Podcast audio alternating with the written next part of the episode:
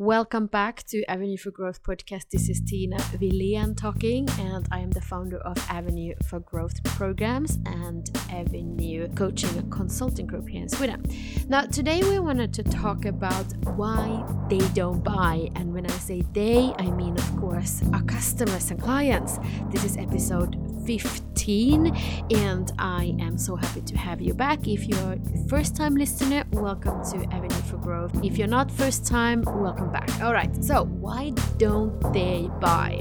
This is a question that I get from all all our clients. And you know, sometimes it is about you as a business owner, sometimes it is just about you and you need to fix things. You need to focus on some things that we're going to cover today in order to fix it and increase your sales. And sometimes it's just not about you. And uh, it's very important to know when it is not about you, because if it's not about you, it's very difficult to try to fix it. Of course, there are always some strategies that you can do, but uh, generally if you can't control something if something is out of your control then it is not something that you can just fix. So if it is about you then let's fix it. If it's not about you we can of course uh, change the the way we influence the uh, outcome. So we can change our own strategies what to do about it. So Number one reason people think that, you know, the client say no to you is because that you have too high price. Okay, so eh, this is what I hear all the time. They say maybe it's because my price is too high. And then they start very reactively looking at different kind of strategies. Well, maybe we can go out with the discount. Maybe we should lower our prices. Maybe we should do something about the prices because obviously the price is too high.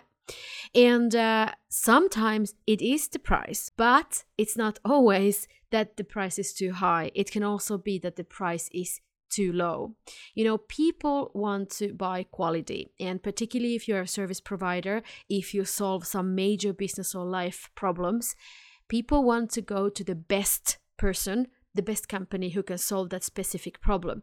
And if you position yourself with your prices as being the number one choice for your industry, for the clients, then also your prices must be higher. They cannot be lower. You cannot be the lowest priced supplier of this type of services because you will also be considered as the lowest quality. And when people are trying to solve some kind of a major problem, they want to go for the quality. We always rather pay for the quality, either the regardless of if the quality is perceived quality or if it's a real transformational quality, like uh, your expertise, the way you provide the solution for your customers and clients. So, no, it's not about the pricing. It can be, but it's very often not about your price is too high. But let's leave the price at the end because it often it's not about the price. What is it then about? Why they don't buy?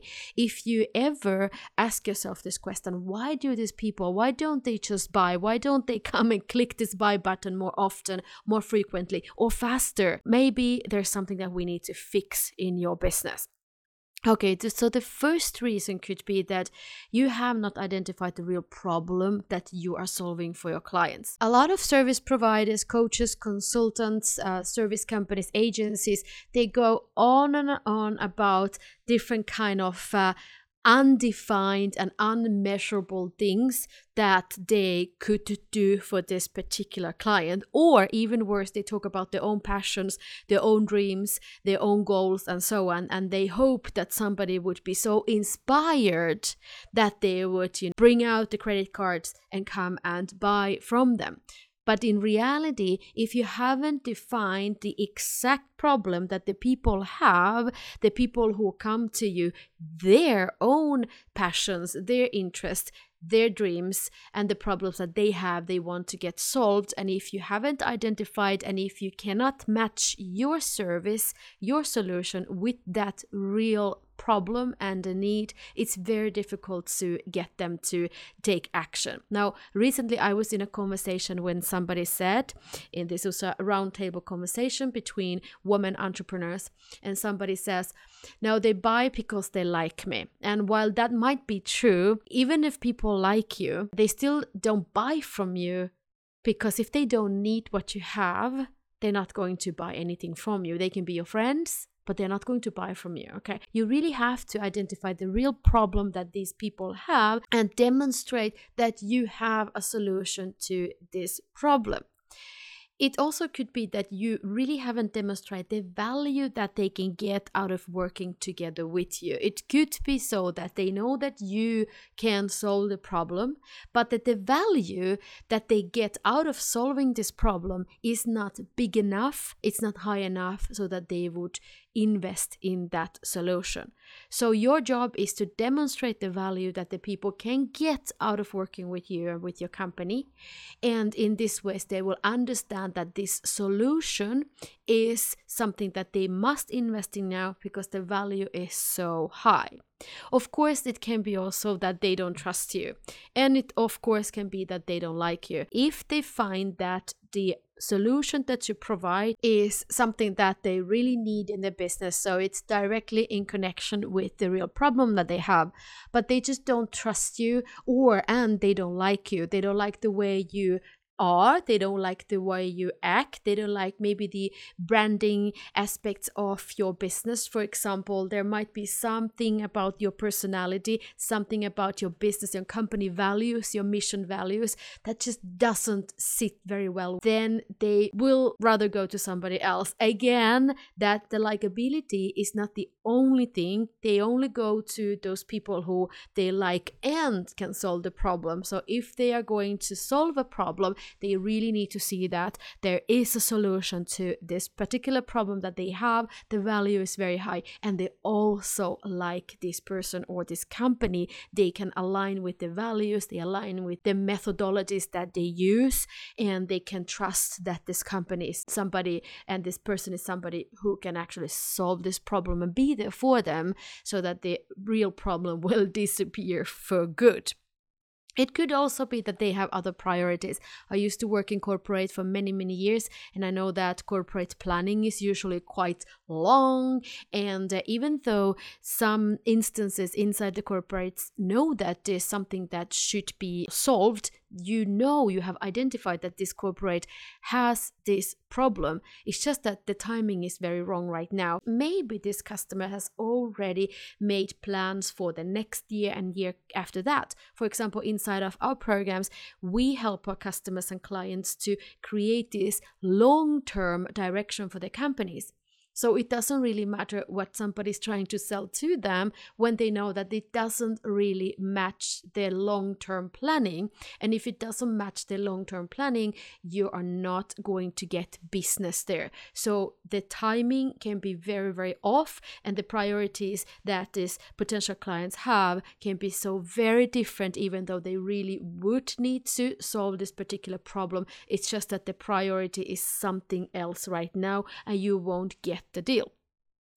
Maybe they just don't have the need. So, even though you think that people should actually invest in your services, it could be so that they don't have the need and they just feel that okay, very good, sounds nice, we don't need it. Or maybe they don't know about it. Your job is to demonstrate the value for the people, why exactly they should invest in this type of solution. What is it that they get? What kind of problems they have now, and what kind of problems they can prevent if they invest in this service or product that you have. There's also another reason why they would not say yes to your company, and it is because they are solving this particular problem in other ways. So they do have the need and they are ready to invest, but they are maybe investing already in different ways. For example, they might have some kind of uh, agreements with some other suppliers that are supplying similar services. Maybe they have this thing solved in house or they're planning to solve this thing in house. They may be building something similar in house that is going to solve this problem, or they have some kind of a workaround right now. Again, it's not going to be the priority. So it's not about you. It's not about that your service is not good enough. It's just that they have another way of working, another way of doing things. Another reason also that has less to do with you as a service provider and more to do with the client and where they are at in the processes, in their lives, in their businesses is that it's just too much work for them internally. So let's say, for example, you would like to provide some kind of a service for a company.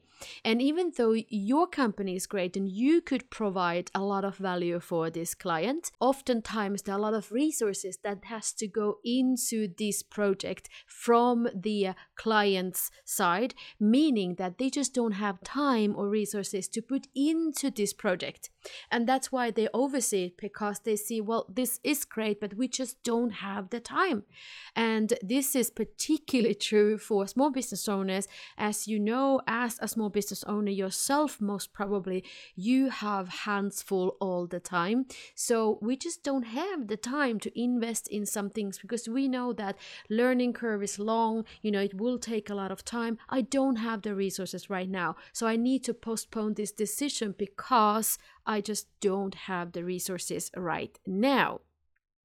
Of course, it can be also that you haven't identified and defined the process of starting to work with you, how it works, how you work, how your company works, what the client needs to do, what you need to do, who does what, when, and how. And as long as the process of working together with your company or even buying from you is complicated, the clients are more likely to say no thank you because if they don't understand what they're supposed to be doing, they don't even know how to buy that thing that you want to sell, then they are more likely to say no and just move on to the next one and maybe not even solve the problem at all. Okay, so when you are designing the actual sales process, the onboarding process for your company, you are talking to your potential clients, create it so that it's so easy for them to understand what exactly is happening, what comes first, what you do, what they do, where they need to be, what kind of decisions they need to be making along the way so they are not confused. For some episodes ago, I told you about this new supplier to my company, and we started working together. And I had high hopes because I've been looking at this company for a while and I really wanted to have them on board as part of my team and take that specific function and actions away from my table so that they will be doing it. Now, unfortunately, it turned out that the onboarding process was so bad. The way how they started this uh, client relationship, which I hope to be a long term relationship, and this was a very, very big, important function in my company. So I really wanted to have this solved. And but the onboarding process, they get started working with the company was so below any kind of measurements bad. So I decided after one month, we've been trying to make it work. And please remember, I work with this kind of things and we help clients to design processes, onboarding processes, client success processes, you know, delivering services so that people are so happy about the service and they want to stay there for years. Okay, this is what I do. So, of course, I might be a little biased as well, might be a little high expectations too. But then again, as a client, you should have high expectations. So, this particular company completely failed in the onboarding process. And uh, unfortunately, nothing could save that. And I had to cancel that service. And I'm really sad about it. I really wanted to have that. But now we're looking for a new supplier who we can work with. Okay. And uh, the last point today is that maybe the results are just very, very unclear. So we talked about the problem you haven't identified. If you haven't identified the real problem, then it's also very difficult to define the actual results that the people will get by working with you or buying from you. And this is all about you. You know, I started this episode by saying that sometimes it is about you, and sometimes it's not about you. Sometimes it is about the buying, the client that you are trying to sell to, okay? The one who is making the decision to buy from you. Now, if you haven't identified the real problem, if you haven't identified the uh, results and clearly demonstrate and show the results to this person who is looking at your services, if you haven't demonstrated the value, if you haven't built the trust, and if you haven't built the likability between you, your company, and this person, then it is definitely about you.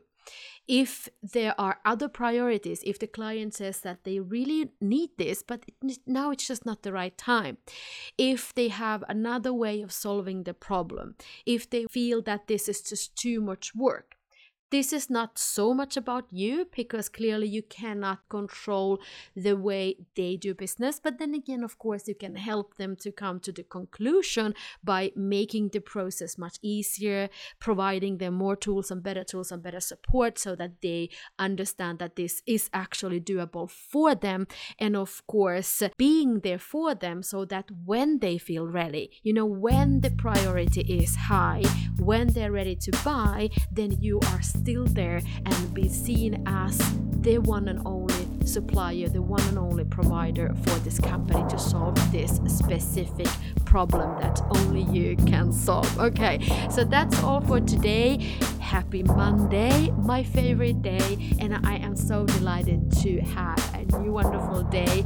Come over to Avenue for Growth, come inside our training group in Facebook. Uh, we have a lot of trainings there. We're still in the middle of Activate Your Growth Live Bootcamp, so we have a few days left, and the few days that we're going to have Monday and Tuesday are going to be so, so great. So come over and join the trainings, say hello. If you go to LinkedIn and you wanted to add me, Tina Villian, you can find me, add me as your contact, and please don't forget to say hello. Send me a message and say hello. I don't understand how people add other people without saying anything. So if you add me, please send me a message and tell me who you are so we can start interacting and connecting. Okay, have a wonderful day. Talk soon. Bye.